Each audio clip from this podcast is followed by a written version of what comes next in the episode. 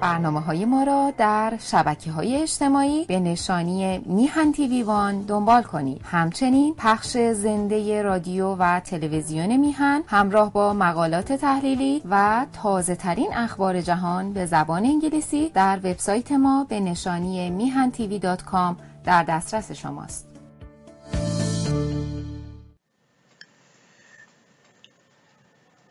درود و همینان ارجمندم. درود به یاران و همراهان گرامی و درود به یاران و همراهان ارجمند و سختکوش میان تیوی و آرزوی پایداری و موفقیت برای آنها در کار بسیار ارزشمندی که به طور شبانه روزی در دست دارند و به قول معروف دست مریزاد و خسته مباشند. هفتاد و پنج قسمت از برنامه هویت ملی رو پشت سر گذاشتیم. و در عصر شاه عباس هستیم و در ماه محرم که من بارها تاکید کردم شاید در همین میهن تیوی حدود 20 ساعت شاید. 15 تا 20 ساعت و بیشتر. با جناب سعید بهبانی صحبت کردیم در مورد محرم و اینکه یکی از بزرگترین پوشندگان هویت ملی ما ماه محرم هست و ماه رمضان. به خصوص محرم و در همین دوره شاه عباس که الان مشغول بررسی هستیم.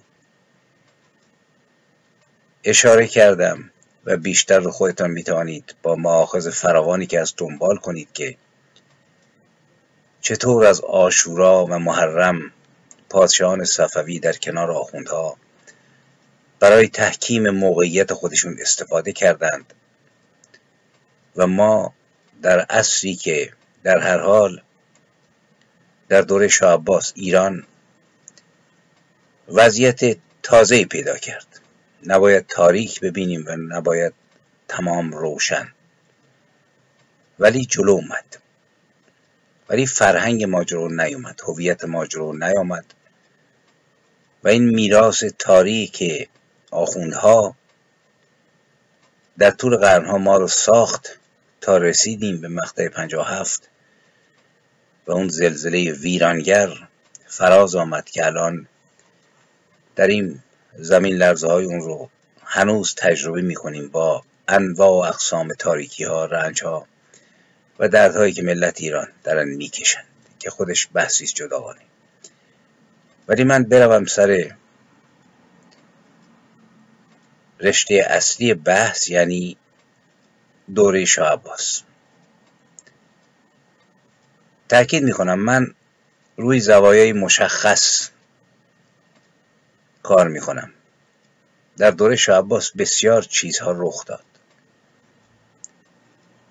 در دوره شاه عباس او از وجه مشترک مشکل ایران و کشورهای اروپایی با دولت عثمانی استفاده کرد و نیز بازرگانی سرزمینی رو که در ید قدرت داشت رشد داد. و نیز به جز جنگ با دولت عثمانی به دلیل شخصیت خاصی که داشت که قدرت طلبی مطلق مشخصه اون بود و حتی از سه پسر زنده خودش چون دو تا از پسرهای اون مردن در دوره کودکی دو تای اونها رو نابینا کرد و یکی رو سر برید و در حقیقت سقوط دولت صفوی نیز به همین دلیل بعد از او شروع شد چون جانشین توانمندی بر جای نگذاشته بود. او شخصیت غریبی داشت. کسی بود که پدر خودش رو که نیمه نابینا بود موقعی به تبعید برد دستور داد طبق برخی از اسناد او رو کاملا نابینا بکنن تا خطر رفت بشه. مادرش رو در حرم جلوی پدرش و برخی میگن جلوی خود او که کودکی بود خفه کردن قزل باشا. بنابراین به کسی اعتماد نمی کرد. تمام قدرت رو در دست گرفت و کوشش داشت که مرزهای ایران رو برسونه به مرزهای دوران هخامنشیان که چیزی حدود دوازده میلیون کیلومتر مربع بود. به همین دلیل قندهار رو گرفت شهرهای عراق رو فتح کرد جزیره های مختلف خلیج فارس و بندرهای اون رو از دست پرتغالی ها در آورد قشم رو هرمز رو بندر گمبرون رو. به سلطه اونها به تنگی هرمز پایان داد و شهری جدید به جای گمبرون برپا کرد که می‌گویند مردم به افتخار او اسمش رو گذاشتن بندر عباس که هنوز هم بندر عباسه. امنیت رو برقرار کرد. کاروانسرا ساخت بازرگانی رو رشد داد. جمعیت اصفهان و اساسا ایران چند برابر شد. ثروت رشد کرد به طور عمومی. جمعیت اصفهان چند برابر شد. سارقان رو به شدت مجازات می‌کرد و اگر پیدا نمی شدند در به نوعی بیمه پول بازرگانان رو می‌داد بشون و کسی بود که کاری کرد که تولیدات بالا رفت و اجناس ایران شهرتی تقریبا جهانی پیدا کرد. بسیاری کارها کرد کاروانسرا پل. و هنوز هم آثار باقی مانده دوران او گنج بزرگ صنعت گردشگری در حکومت آخوندهاست بیش از دوره شاه. ولی تمام قضیه نیست. در حقیقت این کارها رو کرد ولی اون چیزی که ایران رو رشد می‌داد فرهنگ بود. یک اندیشه نوعی بود. توجه داشته باشید درست در دوره حکومت شاهان صفوی در اروپا رونسانس در حال اوجگیری بود ولی در ایران با یک حکومت مذهبی ما شاهدیم که ادبیات ما در برنامه قبل گفتم ضربه شدیدی خورد. شاعران فرهنگسازان مهاجرت کردند. تفکر مذهبی با مشخصه امثال محتشم کاشانی و جناب وحشی بافقی اوج گرفت مرسی سرایی و اینها میراسی است که وقتی شاه میره ادامه پیدا می‌کنه و من جمله فاجعه هولناک 57 رو دامن می‌زنه. شاه عباس اگرچه با خارجیان با مردم کوچه و بازار در خیلی از اوقات مهربان بود ولی در مجازات کردن مخالف و کسانی که قدرتش رو تهدید می‌کردن حتی فرزندان خودش رحمی نداشت. باید برویم مثلا کتاب های مختلف رو ببینیم. من جمله کتاب شاه عباس نوشته, دیوید بلو ترجمه شهربانو سارومی نشر ققنوس که می نویسد این پادشاه مهربان وقتی می‌خواست سر زندانی عثمانی را در حضور فرستاده منقلب و وحشت زده اروپایی از تن جدا کند به هیچ وجه شوختر نبود و این چنین بود. به این پادشاه میراسی باقی گذاشت که بعد از خود او صفویان این فواره که بلند شده بود سرنگون شد. دوران زوال شروع شد. و سی دی ماه روزی است که شاه عباس درگذشت و می‌گویند در خلاصه زیارتگاه حبیب ابن موسی در کاشان دفن شده. او نامدارترین شهریار سلسله صفوی بود و در سیوم دیما پس از شهست سال زندگی حدود شهست سال و چلو یکی دو سال حکومت در شهر اشرف مازندران که به نام مادر خودش اسم اون رو گذاشته بود شهر اشرف مادری که خفه کردن قزل باشا. و در امارت سلطنتی که در عباس آباد بهشهر برای تفریح خودش ساخته بود با بیماری مختلف دست به گریبان شد رفته بود شکار بکنه؟ می‌گویند مبتلا به سل شده بود نیز اسهال و نیز حتی نصر الله فلسفی در مقاله می نویسه که به دلیل کامجویی ها به احتمال زیاد به بیماری سفلیس که اون موقع شاید ناشناخته بود خلاصه تب کرد و درگذشت.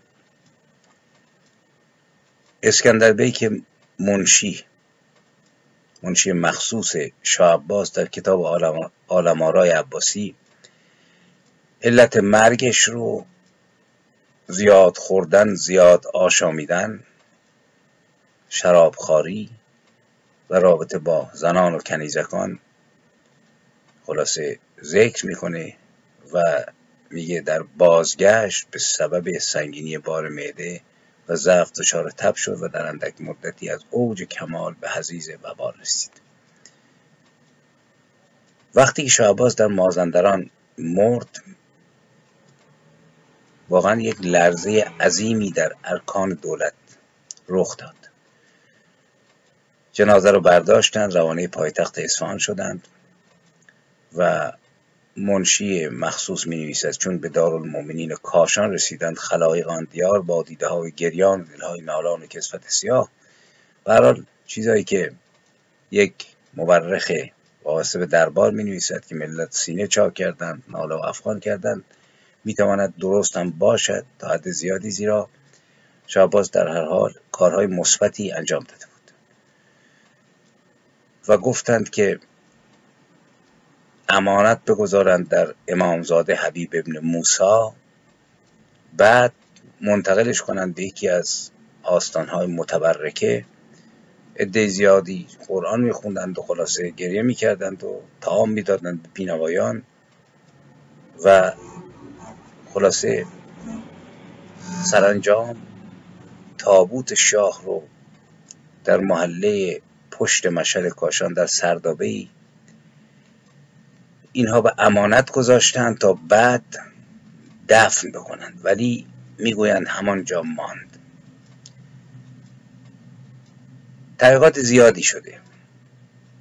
او در عین کارهای مثبتی کرد دشمنان زیادی برای خودش تراشید. در سال 43 حسن نراقی پژوهشگر و جامعه شناس نامدار در مجله هنر و مردم در این باره تحقیق می‌کنه. میگه که شایعات بسیاری درباره قبرهای شاهان صفوی هست و معلوم نیست که او واقعا کجا دفن شده. و تاکید می‌کنه به مدارک آندره گودار مدیر کل پیشین اداره باستانشناسی و موزه ایران باستان و از منابع ایرانی و خارجی کمک می‌گیره. از نشریات فرانسوی کمک می‌گیره. میگه که او بزرگترین پادشاه دودمان صفوی بود ولی وصیت کرده بود که در چندین گور او رو دفن بکنن تا شناخته نشه. ولی اونجا دفنش کردن. و درباره سنگ گورش هم بحث های زیادیه که میگن اصلا این سنگ گور مال کسی دیگه بوده که 170 سال قبل مرده برداشتن گذاشتن رو سنگ او و اسم او رو کندن. روایت هایی که چندان مهم نیست ولی این مهمه که می‌گویند که بنا به وصیت شاه عباس وارثان میباید چندین مکان را به عنوان محل دفن وی در نظر بگیرند. یکی از دلایل چنین تصمیمی عدم دسترسی دشمنان و انتقام جویان به جنازه او و بیرون آوردن آن از قبر با هدف توهین به آن جنازه بود. از این رو گمان زنی هایی درباره محل دفن شاه عباس در اردبیل مشهد قم و حتی نجف و کربلا به دلیل ارادت بسیارش به امام علی وجود دارد. ولی به هر حال الان معروف که اونجا دفن شده و یکی از جاذبه های گردشگری است برای گردشگران. در این زمینه باز هم ما نمونه هایی داریم. یکی از مقالات خیلی خوبی که در دسترس هست در دوران حکومت قبلی در شماره یازدهم بهمن ماه 1350 سال 24 مجله یغما به سرپرستی استاد حبیب یغمایی توسط نصرالله فلسفی خلاصه نوشته شده و منتشر شده که نخست پرداخته به اینکه شاه عباس بارها از مرگ نجات یافت زیرا می‌خواستن ترورش بکنن. ولی سرانجام مثل همه انسان ها زمان گذشت و مرگ پنجه های سرد خودش رو بر گرده او کشید و شاه عباس نیز مرد.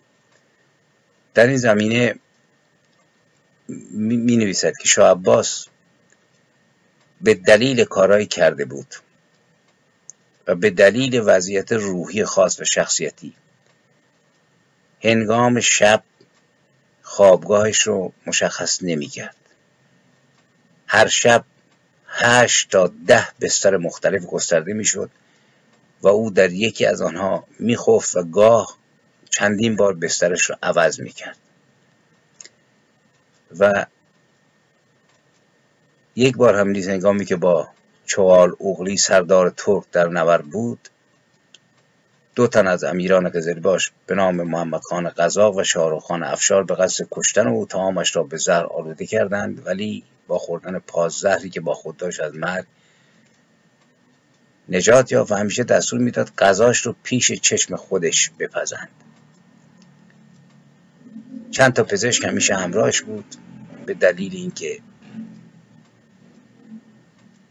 یک بار در چوگانبازی از اسب افتاد و پایش شکست و بعدها نیز به علت خوردن غذای زیاد دچار بیماری نقرس شد. همیشه این دکترها باش بودن تا انگامی که بیمار شد و خلاصه در بستر مرگ افتاد. جانگرد ایتالیایی پیتر و دولاوله می نویسد که پرخاری و آمیزش بسیار با زنان سلامت او را متزلزل کرد و شدت بیماری ناپل که چندین بار بدان مبتلا گشته وجودش را ناتوانتر ساخته و موی سرش را ریخته است. بیماری ناپل در اصطلاح زمان اون روزگار به مرض کوفت آبل فرنگی داء الافرج می‌گفتند و همان بیماری سفلیس بود که در سالهای 1493 چهار از آمریکای مرکزی به اسپانیا رفت و اومد فرانسه و ایتالیا و بعد به دلیل خلاصه آمدن بردگان و کنیزکان به ایران هم آمد. در هر حال این شاه نیز رفت با خوب و بد خودش. از پرده تاریک کشتار فرزندان خودش سربریدن صفی میرزا کور کردن دو تای دیگه از فرزندانش و نیز با مثبتاتی که داشت که اشاراتی کردم ولی همه زندگی شاه عباس این نبود. ما باید از پشت پرده های مختلف خارج شویم برای شناخت تاریخ خودمون. برای اینکه بدانیم که چگونه به اینجا رسیده ایم؟ و حکومت ملایان فقط حاصل اون چند ماه انقلاب به صلاح 22 بهمن و خمینی نیست بلکه ریشه های بسیار قدرتمندی در گذشته داشته باید زوایای مختلف رو بررسی بکنیم. مثلا کمتر در کتاب های تاریخ ما نوشتند که شاه عباس از کسانی بود که همراه آخوندها که به نظر من می‌توان اسم اونها رو اوباش عقیدتی نهاد برای ویران کردن خرد و اندیشه ایرانیان به اوباش معمولی. خلاصه توجه بکنیم که این شاه مناسبات خیلی محکمی با اوباش داشت برای کنترل و مبارزه با کسانی که او رو تهدید می‌کردند. و برای سرکوب مخالفان. همین کاری که الان در حکومت آخوندهای کنونی نیز ما شاهدیم که اوباش بازوی مسلح آخوندها هستند برای سرکوب مردم در کنار نیروهای نظامی خودشون خب از یک طرف آخوند رو داشت. ما شاهدیم که توجه به ترویج و تداوم شعار مذهبی به خصوص مراسم عزاداری محرم به خصوص آشورا که دقیقا وقتی که شما به اسناد مراجعه بکنید خوشبختانه به یمن نکبت این حکومت آخوندها بسیاری در محققان ما ظرف سی سال گذشته کارهای جالبی کردند. در عصر شاه عباس ترویج شاعر مذهبی در رأس خلاصه نگاه شاه عباس بود. عزاداری محرم به خصوص روز آشورا و این عزاداری محرم و روز آشورا دقیقا با کمک اوباش و لاتولوت ها بود که مراسم حال هوای دیگری پیدا می‌کرد. قم زنی زنجیر زنی سینه زنی کشتن حیوانات کشتن شطور کشتن گاو و انواع کارها که دنبال این بود که فضای جامعه رو به شدت مذهبی نگه داره برای کنترل. از یک طرف با فرهنگی که ایجاد کرده بود فرهنگ آخوندی فرهنگی که در ادبیات و فرهنگ ما رو به عقب برد و از یک طرف سرگرم کردن مردم. شما همین روزا ببینید چه خبره. البته آخوندها اینا رو به قول معروف اگزاجره می‌کنند. خلاصه تقلیز می‌کنند. ولی واقعی است. دیگه آش برپا کردن قمه زدن گریه زاری. برای که ملتی که گرفتار هزار تا مسئله است برود و بپردازد به آشورا. البته زمان شاه مردم 250 گرم نون نمیخوردند. و از جامعه خیلی بهتر بود. ولی باز هم نیازمند. در این میان زد و در این نعمتی ها بود. گروه های مختلف سینه زن و چاقوکشا با همدیگه و این خلاصه تهمت زدن توهین کردن به بزرگان اهل سنت اینها سر مردم رو گرم می‌کردن. می‌تونیم نوشته های جعفریان رو که خودش ملاست و زنده است و در حکومت آخونده خلاصه تحقیق می‌کنه بخوانیم تا بدانیم که چه خبر بوده است. یکی از چیزهای دیگه ای که مورد استفاده بود با کمک اوباش و به قول معروف همگرایی اوباش و شاه عباس رو تقویت می‌کرد استفاده از اوباش بود در طول جنگ ها این حضرات اهل جنگ بودند مثلا در بازپسگیری تبریز این اوباش رو میفرستاد که های شبانه بزنند رو بیجاد کنند سر ببرند و به اونها انعام و هدایا میبخشید. من یادم یه مقاله تو همین زمینه میخوندم مال جنگ های ایران عراق. اونجا هم اگرچه این جنگ به نظر من جنگی بود که مردم ایران شرکت کردند برای اینکه از میهن خودشون دفاع بکنند ولی بسیاری از اوباش رو هم خلاصه سیستم و حکومت تشجیع کرد به خصوص با جناب چمران که خودش در جنگ کشته شد روانه شدند. همین کارهایی که زمان شاه عباس بود. شبی خون زدن سر سربازان عراقی و فرماندان عراقی رو بریدن و ایجاد کردن روب و وحشت که استفاده می‌شد و این سنت در زمان شاه عباس وجود داشت. شهرهای مرزی رو خیلی وقتا قبل از اینکه ارتش بره اوباش می‌رفتند و خلاصه قارت می‌کردند شهرهایی که زیر لوای دولت عثمانی بود. جاسوسی نفوذ در میان دشمن و خلاصه یاران و همراهان شاه عباس بودن در حکومت کردند. حالا گاه شاه عباس برای اینکه روی های اون اینها رو به قول معروف یه مقدار مال کشی بکنه تعدادشون رو این اجامر و اجلاف به قول خودش رو تنبیه می‌کردن چند تا رو گردن می‌زد ولی سیستم رو حفظ می‌کرد. برای کارهای مختلف یا وقتی که حکام شهران مثلا اوسیان می‌کردند علیه شاه از اینها استفاده می‌کرد. و جالبه که اینها رو سازماندهی هم دستور داده بود بکنند. و این اوباش رو در حقیقت در خدمت خودش در می آورد در قالب ترار در قالب راهزن در قالب جاسوس برای اهدافی که خودش مد نظر داشت و نه اینکه خودشون سر خود بروند و هر کاری دلشون می‌خواد بکنند. باید تو این زمینه برویم و بخوانیم که آثار جهانگردان خارجی رو آثار کسانی رو که اومده بودن و در این دوران در ایران زندگی می‌کردن و نزدیک خلاصه شاهد همگرایی و همکاری شاه عباس و اوباش و آخوندها برای کنترل مملکت بودن. این نکته که به نظر من باید دانست. یعنی فقط اینکه آقا پل ساخت و کاروانسرا ساخت و نمی‌دونم تجارت رو رونق اینها واقعی است.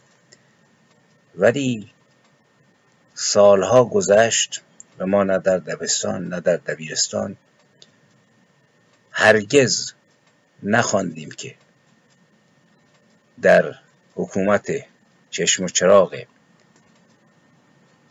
خلاصه شخصیتی که بر فراز صفویان میدرخشد یعنی شاه عباس که لقب کبیر هم داشت و مورد احترام بود. حتی در جشنهای 2500 ساله به عنوان یک شاه ابرقدرت مورد احترام بود که این کارها را می‌کرد. اینا لازم بود ما بدانیم برای شناخت تاریخ خودمون و بدانیم که این کارکردها چه نتایجی رو به بار آورده و اما فقط این نیست. شاه به قول معروف رفته است شاه عباس کبیر. و باید دانست که از خود چه چیزی باقی گذاشته یکی از نکاتی که باید در زندگی شاه عباس دانست رابطه او با زنان بود. خیلی به قول معروف خردمندانه از این میگذرند خب در میان درباریان شاه عباس ما با یک زن رو برویم که در حقیقت امه شاه عباس که او قدرت فراوانی داشت مدتها در حقیقت حتی دستور جنگ ها رو او می‌داد برای اینکه دولت عثمانی شکست بخوره و شاه عباس مدت ها به حرف گوش می‌کرد. ولی پس از مدت این زن رو به کناری راند و خود همه چیز رو در دست گرفت. برای اینکه او که بعدها حتی پسران خود رو از نعمت حیات محروم کرد نمی‌تونست اجازه بده که عمه او بتواند همه کاره بشود. تا موقع شاه عباس 16 سالی بود می‌توانست ولی بعد راه دیگری در پیش گرفت. گذشته از این عده زنان حرمسرای او رو 400 تا 500 نفر نوشتند. بسیار زندوس بود بسیار با زبان اوریان بخوایم بگیم شهوتران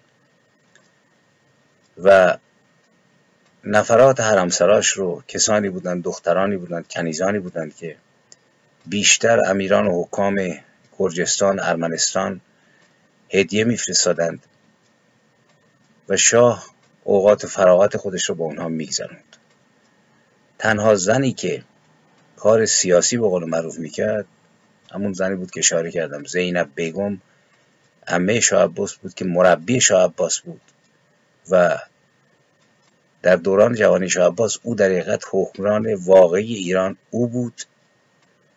به گفته جهانگردان خارجی برانگیخته شدن جنگ های عثمانی به خاطر دخالت های زینب بیگم بود در امور سیاسی و نظامی و سرانجام به همین دلیل هم او رو راند از دربار و بعد از اون ما دیگه زنی که به قول معروف سیاسی باشد و نظامی باشد و فرهنگی در دربار شاه و در کنار شاه نمی‌بینیم مگر کسانی که بستر او رو گر میگرد این تک زن به قول معروف زن سیاسی و فرهنگی دربار شاه بود. ولی در رابطه با بقیه شانزده ساله بود که با زنی چرکس ازدواج کرد در سال 995 هجری قمری و صفی میرزا از اون متولد شد کسی که بعدها دستور داد سرشو ببرن. در هجده سالگی یک در یک شب با دو زن به سنت آن سرور عالمیان رسول الله که بهش خیلی معتقد بود به نام اغلان پاشا خانم که قبلا همسر برادر بزرگ خودش یعنی حمزه میرزا بود و دیگری مهد اولیا که دخترموی خودش بود ازدواج کرد. در یک مجلس و به قول نویسندگان این هر دو به عقد کل و آستان علی سگ درگاه علی ابن ابی طالب در آمدند. در باغ سعادت آباد جشن گرفتن آتش بازی 700 تومان که به پول آن زمان ثروتی عظیم بود خرج شد و کلی منصب داد. بعد از این سزن داستان خلاصه پایان نیافت. خواهر شاهوردی خان حاکم لورستان در سال پنجم سلطنت به عقد شاه در اومد و شاهوردی خان ماجراجو بود و دائم می‌خواست که به قول معروف قدرتی به دست آورد که شاه با این ازدواج خودش رو در حقیقت از زیر تیغ خطر نجات این ازدواج ازدواجی کاملا سیاسی بود. یعنی به خاطر زیبایی چون شاه عباس بیشتر زنهایی رو که می‌گرفت بیشتر از چرکس و اهل ارمنستان بودند که زیباترین زنان اون روزگار بودند. ولی در فاصله این ازدواج ها فراموش نمی‌کرد برای استحکام سلطنت خودش ازدواج های دیگه بکنه. از این ازدواج سیاسی که بگذاریم پس از مدتی در سال 1005 شنید که شخصی به نام عبدالغفار از ناوران گرجستان دختری بسیار زیبا داره و قراری که از شاهزادگان گرجی به نام بکرات میرزا اون رو بگیره.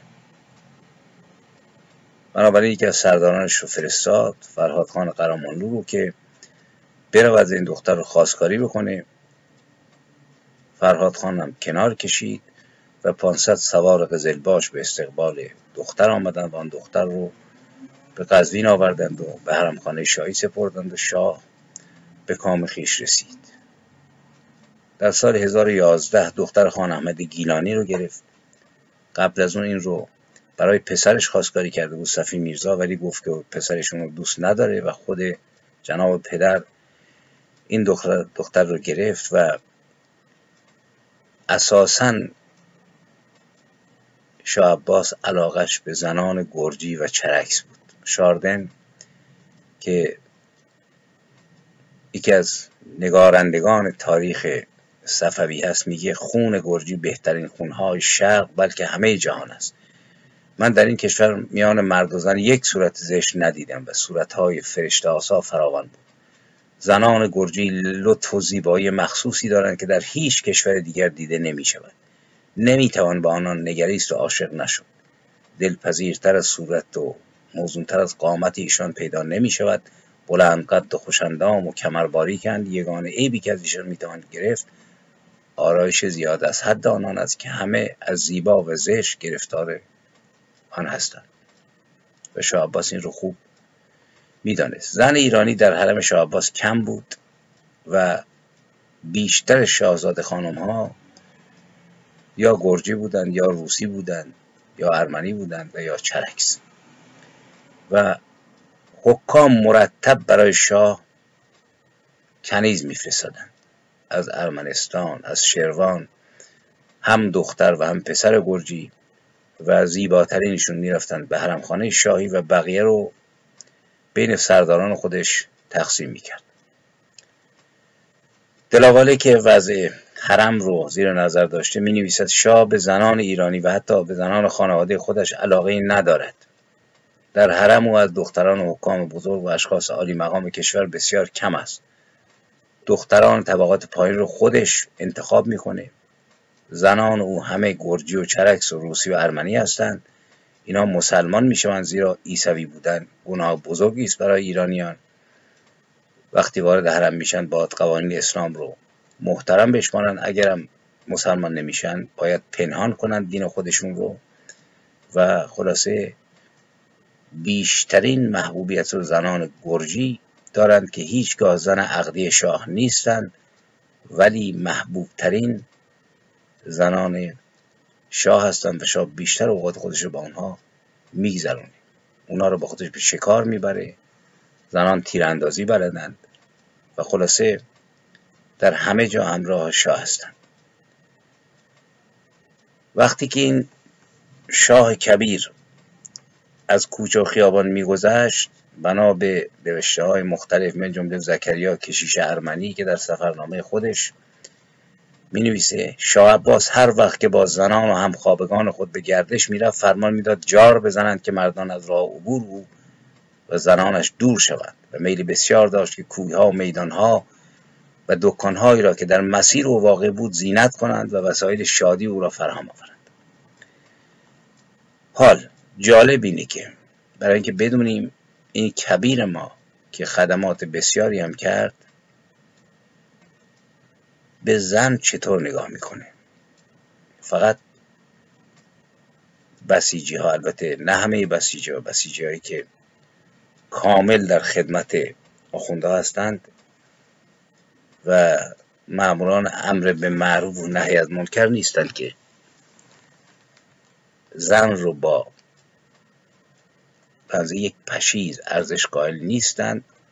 قبل از اونم گفتم کسانی مثل قذاری مثل ملا صدرا مثل حاج مولادی سبزواری مثل مولای متقیان علی ابن ابی طالب درباره زنها چه گفتند و خروارها حدیث امام جعفر صادق و باقر و اینها زن رو در جایی قرار داده که به زور باید انسان بودن خودش رو خلاصه تحمیل بکنه به مردان روزگار خودش. و الان اگر نفس آخوندها داره بند میاد به خاطر مبارزه و مقاومت قهرمانانه زنان ایران این داستان چیز دیگری است. اگر به اینها بود اگر به آخوند بود اگر به آخوندی که اندیشش مبتنی است بر قرآن و نهج بلاغه و صحیفه سجادی و نمی‌دونم امام محمد غزالی و ملا صدرا و نمی‌دونم کرکی ده شایی ارزش قائل نبودند چنان که این شاهی که اینقدر ازش ما تعریف شنیدیم. و یکی از بتهای دوره نوجوانی من بود. وقتی که ما می‌رویم و می‌خوانیم در مورد این شاه بزرگوار می‌بینیم که وقتی که اینها مسن می‌شدند و یا اینکه حتی مسن نمی‌شدند شاه دیگه کامجویی کافی کرده بود و دیگه از چشم افتاده بودند. شاه ای از آنان را طلاق می‌داد یا آزاد می‌کرد و برای هر یک خود او به میل خود همسری انتخاب می‌کرد. چنانکه در سال 1027 هجری قمری سی نفر از زنان و همخوابگان خود را طلاق داده و به عقد سرداران و درباریانی که خود انتخاب کرده بود درآورد.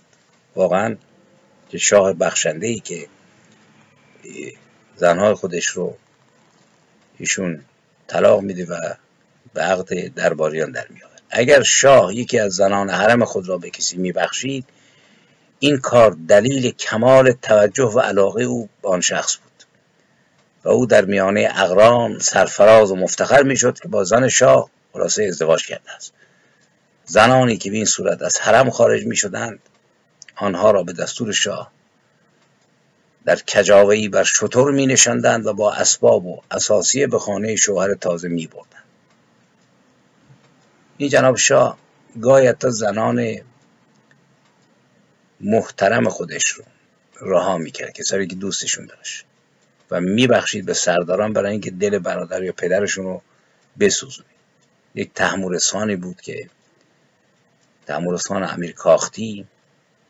خواهر او مارتا زن بسیار زیبایی بود که وقتی تحمورس یاقی شد مارتا رو طلاق داد و سوار بر شطور دادش به خانه گنجی و مال تو و یا لیلی خانم خواهر لوار خان امیر کارتلی رو نیز بعد اینکه کشت امیر کارتلی رو خلاصه در شیراز به پیکرخان بخشید.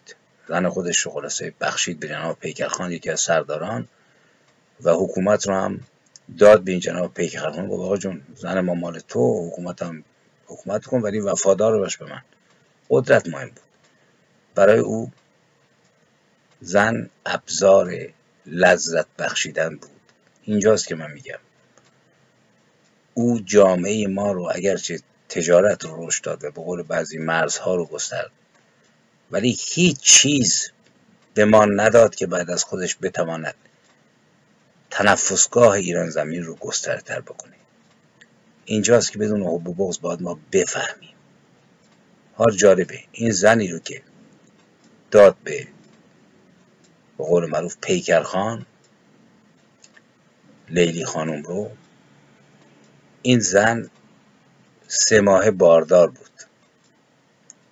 بعد از شش ماه متولد شد پسری که گفتن آقا این فرزند امام قلی خانی همین جناب امیر فارس.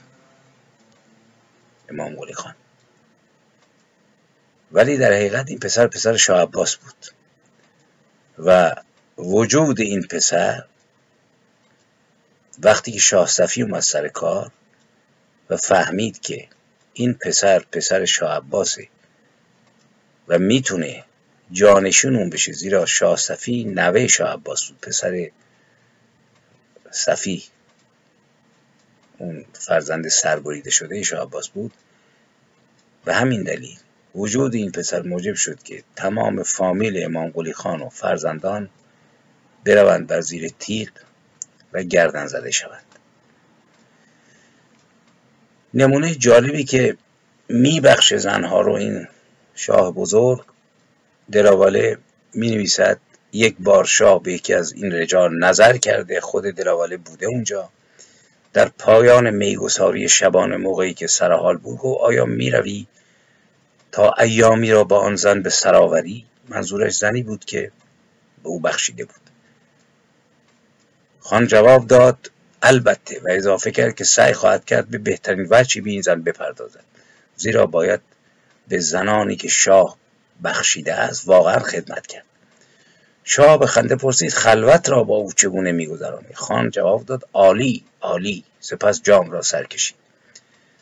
دلاوره که خود در آن مجلس حضور داشت می نویسد شاه در جام خود شراب ریخت و در حالی که با دست خود آن را حرکت می‌داد تا سرد شود به من تعارف کرد. من از لحاظ ادب گرفتم و نوشیدم و شاه به همان شیوه سابق برای خود در همان جام شراب ریخت و سر کشید. همین نویسنده میمیسه در یک روز شاه سی زن از حرم خودش رو بیرون کشید و به اشخاص مختلف شوهر داد. و اونا رو سوار شطور کرد و با خرت و پرتاشون فرستاد برای شوهرانی که تعیین کرده بود. و نیز درباره رفتار او در حرم میگه که وقتی میره تو حرم زنان از او خوب استقبال نمی کنند و جز زن اصلی او که گرجی و مسیحی است دیگر زنان به جلویش نمی روند زیرا دلخورند از شاه که اونا توجه نداره ولی زن اصلی گرجی نفوذ فراوانی داره و سرانجام جمع میشن. دور شاه با او حرف می‌زنن شوخی می‌کنن مینوازن می مینوشن و به خصوص زنان گرجی و چرکس شاه که چند صد نفرند سعی می‌کنن شاه رو سرحال بکنن. ما از خسرو پرویز میگیم. ولی این سند زنده است و دیدن. خسرو پرویز در قبار قرنها پنهانه. این نویسنده می نویسه که یکی اونو قلقلک میده شاه رو. دیگر او رو به زمین می‌کشه. یکی سر او رو می‌گیره یکی پای او رو می‌گیره. او رو به هوا پرتاب می‌کنن در اتاق ها میچرخانند. روی قالی رها می‌سازند. و شاه فریاد می‌زند قهبه ها دیوانه ها مرا رها کنید. و سپس قه خواه میخندد و از خنده بیحال می‌شود و می‌گذارد. آنان هر چه می‌خواهند بکنند تا شاه سرحال بیاید. و در حرم شاه تعدادی از زنان ترک تبار نیز زندگی می و این کلمه قهبه رو که شاه به کار می‌بره می‌دونن که یعنی فاحشه. ولی چون با لحن خاصی و شاه با محبت میگه بسیاری از زنان نوجبان نیز خوششون میاد که شاه این کلمه رو بگوید. سعی می‌کنن خودشون رو به اون نزدیک کنند. و خلاصه این وضعیت شاه تو حرمه. نگاه یکی از شاهان بزرگ ماست و تاکید من روی میراث فکری است که به جا می‌ذاره. یعنی آمدند و میگن درباره مغول ها سوختند و کشتند و بردند ولی اینجا باید گفت آمدند و هر کاری خواستند کردند ولی میراسی برای آیندگان و این ملت به جا نگذاشتند و اینه که با تاریخ ملت ها رو جدا از تاریخ شاهان به خصوص قبل از مشروطیت نوشت. حال بیشترش رو برویم بخوانیم در آرمارای عباسی اسکندر بیک ترکمان که به کوشش استاد فقید ما ایرج افشار منتشر شد در سال 1383 سفرنامه تاورنیه رو باید بخوانیم در زمینه شاه و زنانش. ترجمه ابو تراب نوری سال 1336 منتشر شد. سفرنامه پیترو دلاواله ترجمه شجاردین شفا که یادش گرامی باد مردی بود که ایران رو دوست داشت و تلاش بسیاری کرد. 48 منتشر شد. و زندگی شاه عباس اول نوشته نصرالله فلسفی تهران سال 67 و کتاب نوشته شده توسط خانم مریم اکبری نژاد مهربان به نام شاه عباس کبیر. به خوبی وضعیت زنان رو در دربار شاه عباس نشون میده و اینکه او نگاهش چگونه بود. برویم به سراغ یکی دیگر از اسنادی که وجود داره. ببینید ما حرم رو گفتیم. ما می‌تونیم حرم رو بپذیریم. بالاخره در گذشته از رسول الله که دو تا زن به قول مجلسی داشت و بقیه حدود سی تا میگن یا مولا متقیان که یازده تا داشت بالاخره همه از این منبع لذت و آرامش بهره می بردن بدون اینکه قدرش رو بدانند. در عین لذت بردن شاه زناشو میبخشید. شاه عباس. و اون بالا می‌بینیم که کلی حدیث علیه زن که آقا مثل مار نیش می‌زنه. بدترین موجودات عقلش کمه. باش مشورت کنید عکسش عمل بکنید. اینها فرهنگ ما رو ساخته. ولی داستان شاه عباس و اساسا صفویان این نیست. شما یک کتابی هست به اسم تنبارگی در دوره صفویه که نوشته بانوی ارجمند و واقعا شایسته احترام. خانم مریم روحی در داخل ایران که طی 17 18 شماره منتشر شده در نشریات مختلف. او به خوبی توضیح داده که چه خبره. اصلا تمام زنان ایران در هر کوی و برزن و دهکوره بودند متعلق به شاه. کلید اتاق خواب ملت ایران باید در جیب شاه عباس باشه تا هر زنی رو دلش می‌خواد.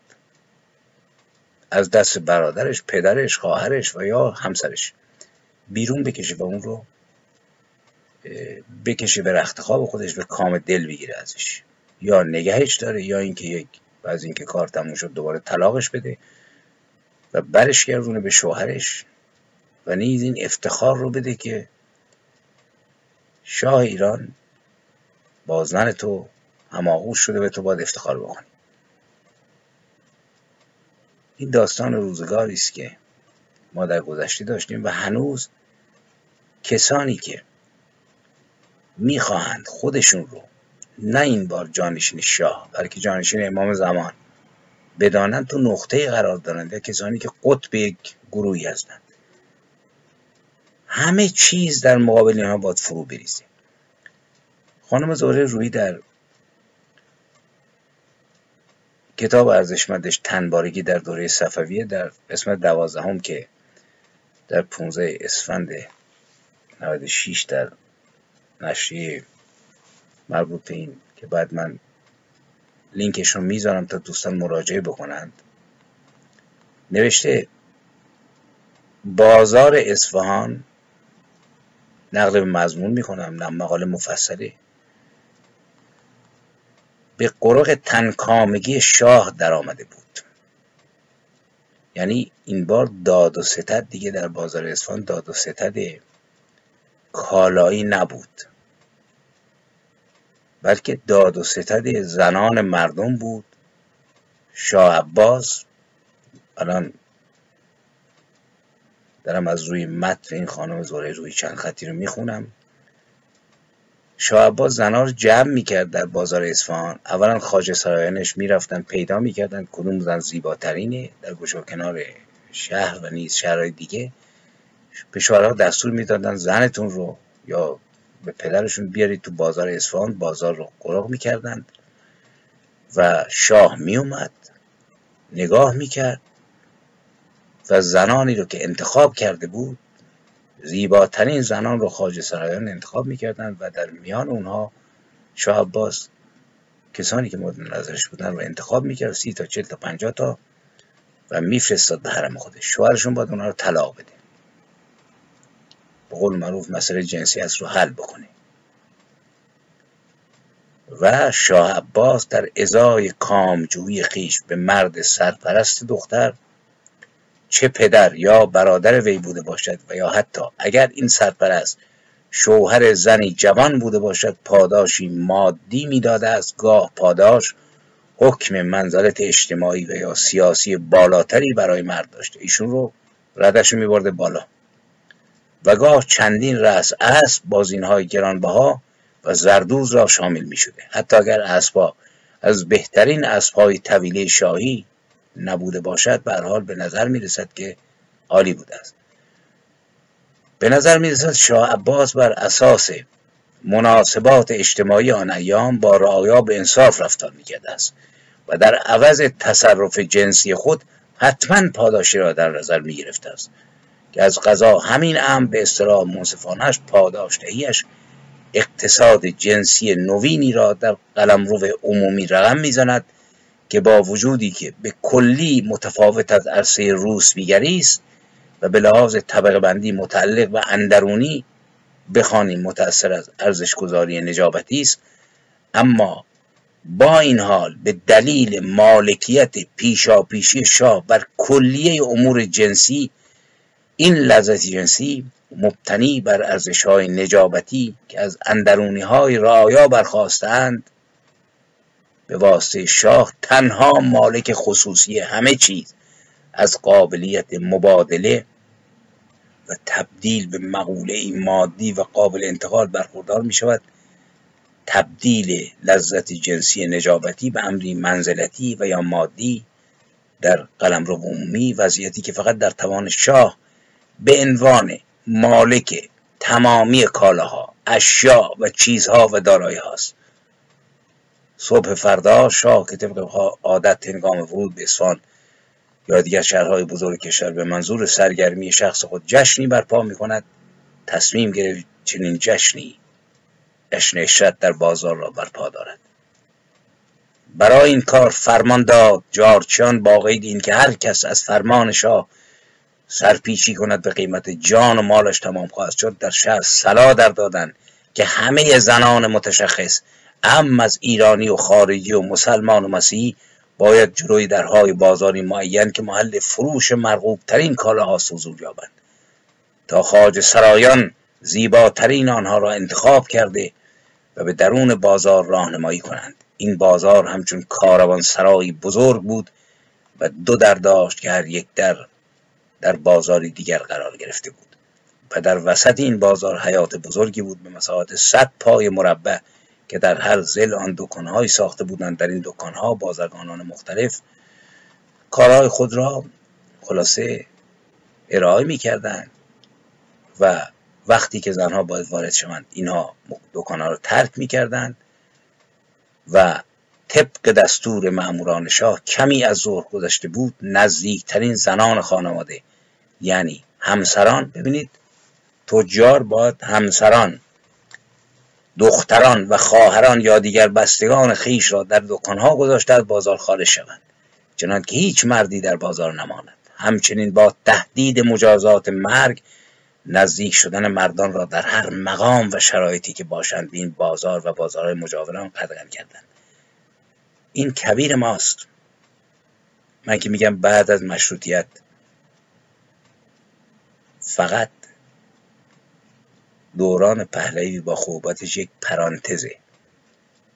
این روزها آخوندها توپخانه فحش رو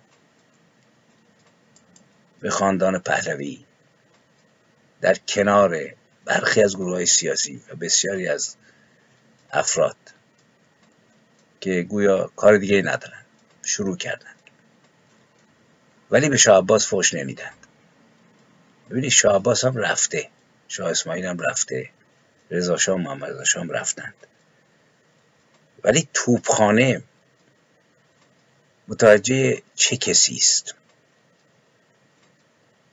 رضا شاه زنها رو آزاد کرد. روسری رو از سرشون برداشت.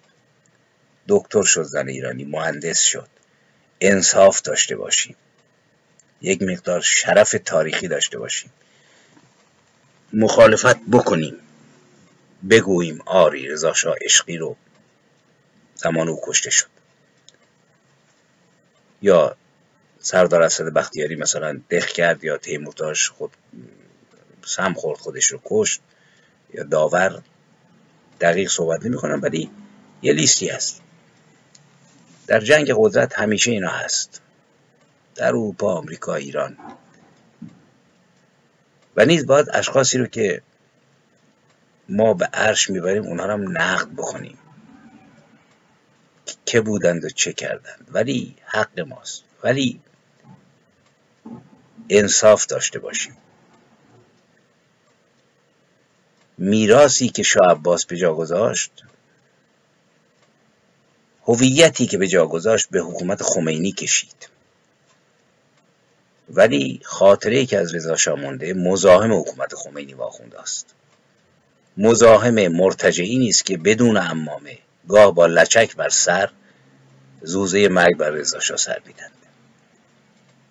کجا این بساط بود؟ کی در دوره پهلوی مثل شاه عباس کبیر ما برخورد می‌شد با زنان. انصاف چیز بسیار خوبی است. شما نگاه بکنید. این خانم زهره روحی است استاد دانشگاه. در از این بازاری که زنهای ایران رو برای شهوترانی این کبیری که محبوب آخوند هاست. فقط جنگ نیست فقط کشتار نیست فقط حمله بسمانی نیست. چه میراسی باقی گذاشت؟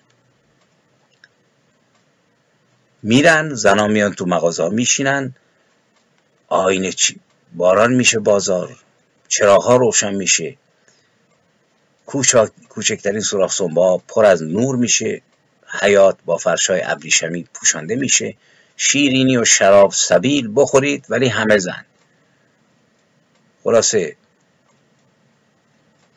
نوشته که به طبق دستور ماموران شاه کمی از زور گذشته بود نزدیکترین زنان خانواده یعنی همسران و دختران و خواهران صاحبان مغازه میمانند. هیچ مردی در بازار نمیماند. اگر کسی بماند کشته خواهد شد. نگهبانان خیابانها رو کنترل می‌کنن با ضربات چوب مردان رو میرانند. خلاصه ولی به فرمان شاه برای همراهان سفیر اسپانیا جایی معین شود تا بتوانند از دور تشریفات را تماشا کنند و ببینند که چطور تمام زنان مملکت در اختیار شاه هستند. جلوی هر در شش خاج سرا سرا تا پا ملبس به لباس های زربفت با امامه های گرانبها ایستاده با چوب دستی تراکوب و در ساعتی که معین شده بود زنها با آرایش کامل همراه مادر یا خیشاوند نزدیک یا خیشاوند نزدیک دیگری در جلوی بازار حضور یافتند. عدهشان به قدری زیاد بود که بازارهای بزرگ اطراف میدان گنجایش آنها را نداشت. زنها و دخترها در دسته های پانزده بیست نفری جلوی هر در حاضر می شدند سرایان در تشخیص این نوع کالای مردمی یعنی زنها صاحب نظرند صورتشان را باز می‌کردند به زیباترین آنها اجازه ورود می‌دادند و دیگران را با خشم تمام باز میگرداندند. برخی از مردود شدگان که در عین آنکه به اجبار بدین کار تن در داده بودند زیبایشان مورد تحقیق قرار می گرفت و از حیث جمال مورد پسند هر کس بودند ناراحت می شدند و در همین ساعت شاه همراه چند تن از خارج سرایان مورد اعتمادش به بازار وارد می‌شد. به دنبال شاه کبیر تعدادی از روسپیان که چنان که در بیشتر گفته ایم در این گونه موارد با آلات موسیقی وی را تعقیب می‌کردند به بازار می آمدند درهای بازار بسته می‌شد. زنها تا صبح فردا که شاه از بازار خارج شود تحت مراقبت قرار داشتند. صبح فردا خلاصه زنها انتخاب می شدند و این زنان را در میان آه و اصف پدران و شوهران به یکی از حرمسراهای خود میفرستاد. یکی از این زنان همسر بسیار زیبای بازرگانی ثروتمند از عالی اصفهان بود که چند روزی بیش از ازدواجش نمیگذشت و شوهرش دیوانوار دلباخته او بود. شاه از طویله خاص هفت رأس اسب به عنوان هدیه برای وی فرستاد این اسبها زین پوش های زردوز بر پشت و پرهای درشت بر سر داشتند و خلاصه سفرنامه فیگو اروا صفحه 326 برویم و بخوانیم. ببینید چه میراسی باقی گذاشتن که در بهمن 57 او کبیر آخوندها بود. متاسفانه کبیر غیر آخوندها هم بود. اینا نکات تاریکیه که ما باید بدانیم. حال شما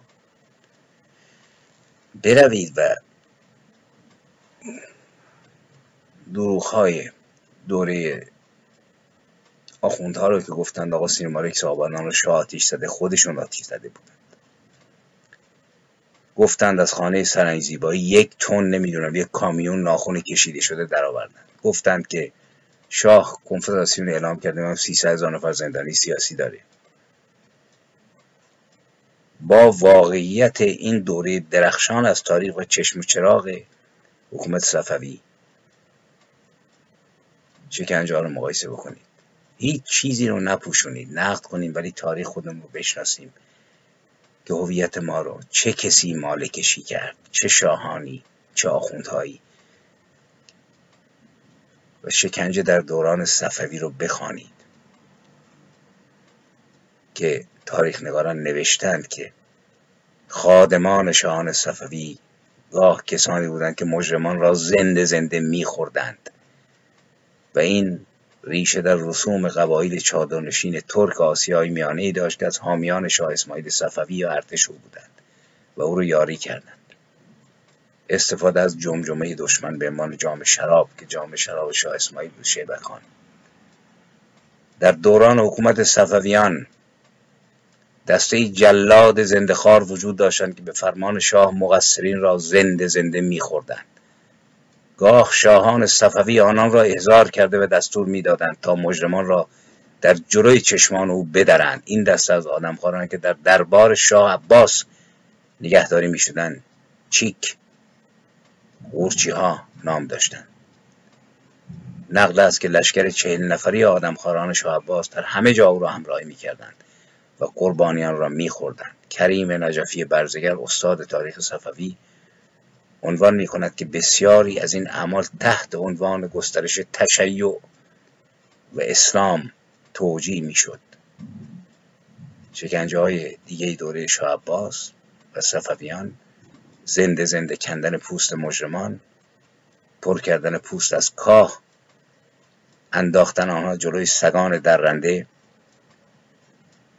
کندن اعضای بدن مخالفان ریختن سرب داغ در گلوی مجرمین جوشاندن مجرمین در روغن جوشان ریختن بارود در لباس مجرم و منفجر کردن آن از دیگر شکنجه های رایج در آن دوران بود. زیادم عجیب نیست. زیرا اینها پیرو پروردگاری بودند که در جهنمش هفت طبقه داره و کارهایی می‌کنه که از اینها وحشتناکتره اینجا اگه مجرم رو یه بار پوستش می‌کردن اونجا تا ابد میسوزون این هویت رو ما داریم. هویتی که امروز هم از مهندش دینی باید پرسید با آیات جهنم دنبالان چه می‌کنید؟ با خدایی که دستور این شکنجه ها رو میده چه, چه کرده اید؟ چجوری توجیه می‌کنید؟ انشاءالله بز است.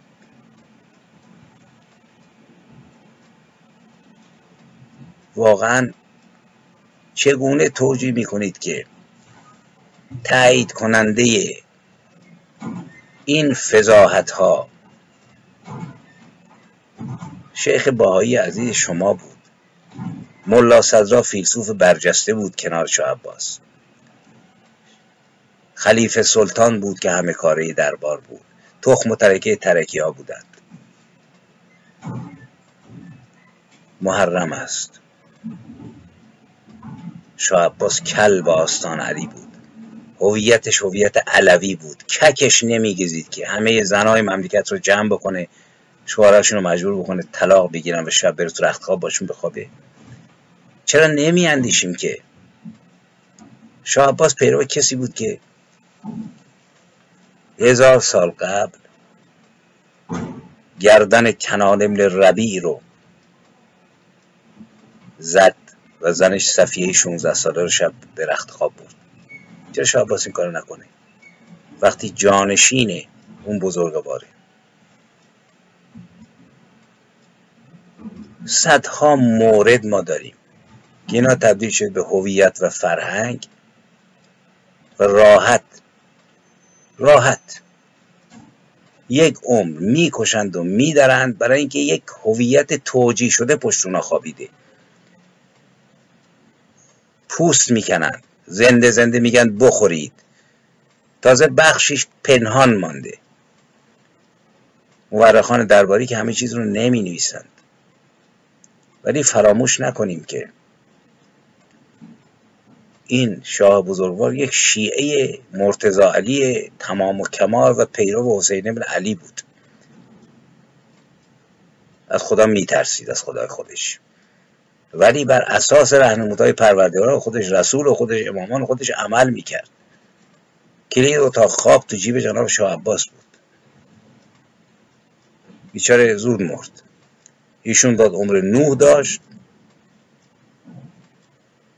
و سوار اسب را میافتاد دور تا دور ایران و از یه طرف دستور پوست کندن می‌داد از یه طرف آقا تجارت رو رونق بدید. ولی در مرکز او ایستاده. اینجاست که ببینید دوستان گرامی بر اساس تکنیکی که بزرگان رمان نویسی جهان دارن مثل مارکز مثل فوینتس مثل جان مثل خیلی دیگه مثل ساعدی خودمون فقط روشنایی ها رو نبینیم پاییز پدر سالار مارکز رو بخوانیم. اگر مارکز شاه عباس رو میشناخت احتمالا غلیظ‌تر می‌کرد پاییز پدر سالار رو. اون پاییز پدر سالار دوستدار دخترای کم زن و سال بود. و وقتی هم کامجویی می‌کرد اونا رو میفرستاد توی کشتی تا جایی که یادمه بعد می‌گفت کشتی رو منفجر کنن و نابودشون می‌کرد.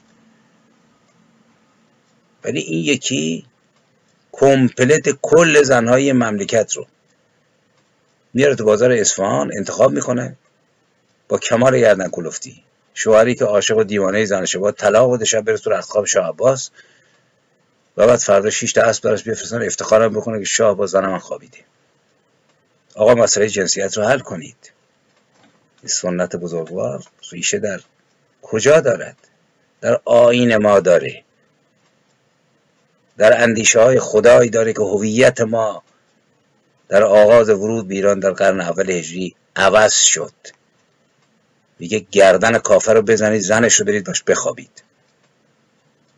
دست راست و پای چپ رو قطع کنید تا در خون خودشون بغلتند. دینی جز دین من قبول نیست. اولش گفت اشکال نداره و گفت نقه خبری نیست. و بعد این آین این هویت سپر دفاعی تمام دیکتاتورهای عالم شد تا روزگار ما. سپر دفاعی شاه اسماعیل صفوی سپر دفاعی ملک شاه سلجوقی سپر دفاعی سلطان محمود غزنوی سپر دفاعی شاه اسماعیل صفوی که قتل عام ملتی که سنی بود را انداخت. و حتی شاه صفی الان شاه عباس تا زمان حضرت امام خمینی و لاجوردی که بدون تناقض مرد. موقعی که داشت میمرد مطمئن بود که میره بهشت. برای اینکه هویت رو کسب کرده بود. ولی ما چی؟ ما ملت. تاریخ اونا نوشته شده. تاریخ ما تا کی این چنین باید نوشته شود؟ تا هنگامی که خودمون رو تغییر ندیم و این هویت رو از خودمون نندازیم بیرون و به جای پوچی و سرگشتگی به هویتی راستین و مشترک باز نگردیم که وجود هم داره این بساط ادامه خواهد داشت. یکی میاد یکی میره. خامنه ای تو کثافت خودش غرق با حکومتش. ولی هر لحظه به رنگی بت عیار درآید. می‌تونه اپوزیسیونش کسی باشه که همچنان سینه زن عزادار ولی بویی از دموکراسی نبرده به بهانه این هویت باز هم بیاید سوار شود و نیروهای اون اتفاقا همین هویت باختگانی هستن که الان با خامنه ای دارن کار می‌کنن برای اینکه برای اینا مهم نیست کی میاد مهم اینه نون آبشون برسه. اینه که جنگ بسیار عظیم مقدس و طولانی است. علیه این هویت و بازیافتن هویت راستین. سخن بسیار است. به این اندازه من اکتفا می کنم امید که مفید افتد. امید که خود شما سربازان فرهنگ ایران زمین باشید.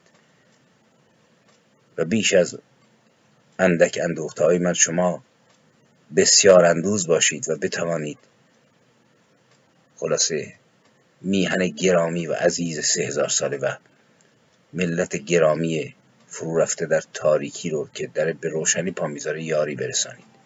درود بر شما و تا برنامه دیگر با شما بدرود می‌گویم.